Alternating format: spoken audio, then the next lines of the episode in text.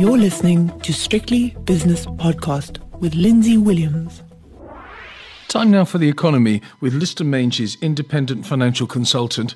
Liston, the jobs numbers came out today and from the United States of America. This is proudly brought to you, of course, by sharenet.co.za. What an amazing number 253,000 new jobs created, apparently, which was it's unbelievable. And the unemployment rate down to 3.6%. Well done to Mr. Trump and his team. Well, again, as you and I know, it was going down all the way, uh, you know, under Janet Yellen in a number of years before Mr. Trump. He just happens to have uh, spurred it on a little bit. I, and, you know, the extent to which he spurred it on, I'm not quite sure. But certainly we have this situation, and uh, we discussed it yesterday on the ADP numbers and the impact on Jerome Powell and everybody else. But I think let's just look uh, a, little bit at the numbers. So, exactly what you said was the total non farm payroll employment increased by 263,000 in April. 263, now, okay. You know, that's yep. been quite a noisy series this year so far.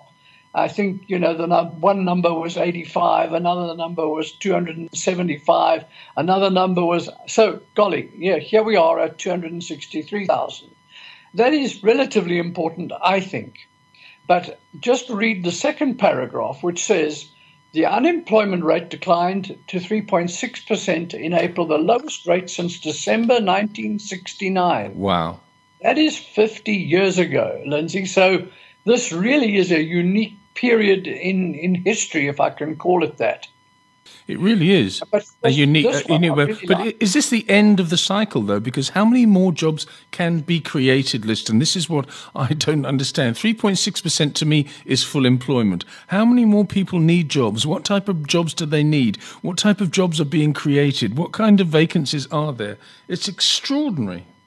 Well, they go into detail and they tell you a lot of it was in professional services. Now, let's not go into, into all of the, the detail of why that is. I think we have covered it before, but you know, there are any number of lawyers uh, graduating from uh, universities in, uh, in the United States, well in excess of engineers.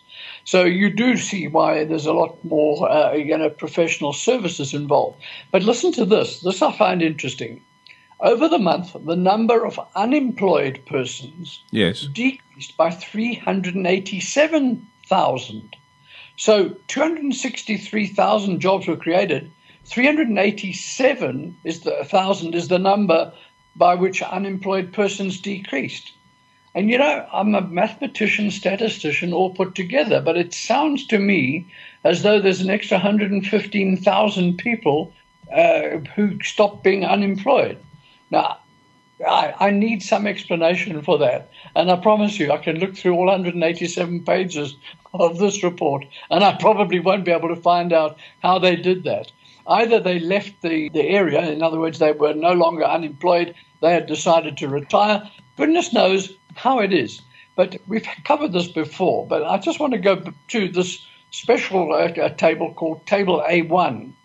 And it's a very interesting table. And by the way, for the listeners who are interested and really want to go and look at it, it is in uh, on a site, the United States Bureau of Labor Statistics, right. and that stands BLS.gov. Now, if you get there, you'll be able to get to, to this particular thing. And it is particularly notable. So, the biggest thing for me, and again, I, as a statistician, I should understand seasonally adjusted. But I've never been able to work out where their adjustments come from or how they work. It's not well documented in the in either. But so if we just look at not seasonally adjusted, which I prefer because I understand seasonal adjustment, but at the end of the day, if more people are employed, that means more people are spending. If more seasonally adjusted people are there, I don't know what their seasonal spending looks like. So, big story here is that the unemployment rate, not seasonally adjusted, in April 2018 was 3.7. In March this year was 3.9. Now, somehow or other, that escaped most people's attention that actually the unemployment rate had risen over the past 12 months with Mr. Trump in charge. Anyway, but April, it's now back down to 3.3. And within that, and the, these statistics are nothing short of staggering. Right. But if you look at women 20 years and over, and I tend to look at the 20 years and over because there are now huge numbers of students, some voluntary, some involuntary. They, they don't get a job, so they go and study. But the number there is 2.8%, Lindsay. Now, I wonder if that was ever seen in history, to be absolutely honest, because in 1969, women were far less of a force in the labor uh, statistics than they are now, but 2.8%.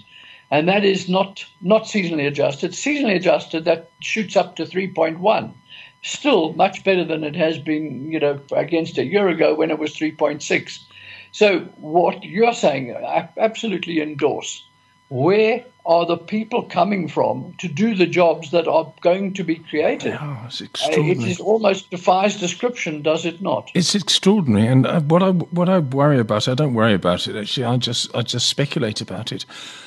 If there is full employment, if people need to employ people, then there has to be it's it's a buyer's market for job seekers. In other words, they can go in and they can say, well, actually, no, your um, uh, forty seven thousand six hundred dollars a year is not enough for me. I want fifty three thousand eight hundred dollars a year and therefore inflation is going to go up. And that was a hint that we got from the US Federal Reserve a couple of days ago.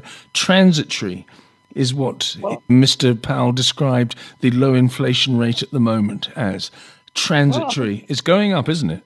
It's going Well, I up. think that's, uh, part of that is true, but remember, there's been a huge dichotomy. We don't see this too much in South Africa. We're aware of it, but there is definitely an area where there is huge shortage of capable people, and I'm talking about IT and a number of areas like that. And then there is an area where there are, is an oversupply of people because, one way and another, uh, jobs have become uh, uh, mechanized, if not robotized. So we, we have one group of people battling to get jobs, but they're at the bottom end and they're, they're poorly paid. And uh, as you mentioned before, the quality of the job, the payment may not be all that good, but there is a scarcity at the top. Now, again, we had a statistic came out, uh, I think it was uh, yesterday, from the United States saying the productivity has grown. Now, it's a question of how you measure productivity, but it's a kind of GDP growth uh, relative to the population growth. And if you are doing more things, which is a GDP number of 3.6%, uh, you, you, and you don't have a population growth rate like that, your productivity must be going up, must it not? So, you know, we, we're kind of telling ourselves the same story a number of different ways. And essentially, it says yet again, the um, American economy is unlikely to fall apart. The only caveat, which I think you know we get partly from Jerome Powell, just saying, I think uh, inflation is uh, or low inflation is transitory. But we also got it from uh, Carney of the Bank of England, where he said people are far too relaxed about the future path of interest rates. Now, if anybody should know what's likely to happen, being in the middle of mm. Europe on, on the one side, America on the other side, and Brexit where he's sitting, I don't know if there's anybody better positioned to fully understand and translate that into words which he has just used and said people are far too relaxed about the future course of interest rates. That is a discussion for another couple of weeks' time, I, th- I think. But um, something is definitely happening. I can feel it, Liston. Thank you so much for your time this evening. That's Liston Meintjes, independent financial consultant. That podcast was proudly brought to you in association with ShareNet.co.za.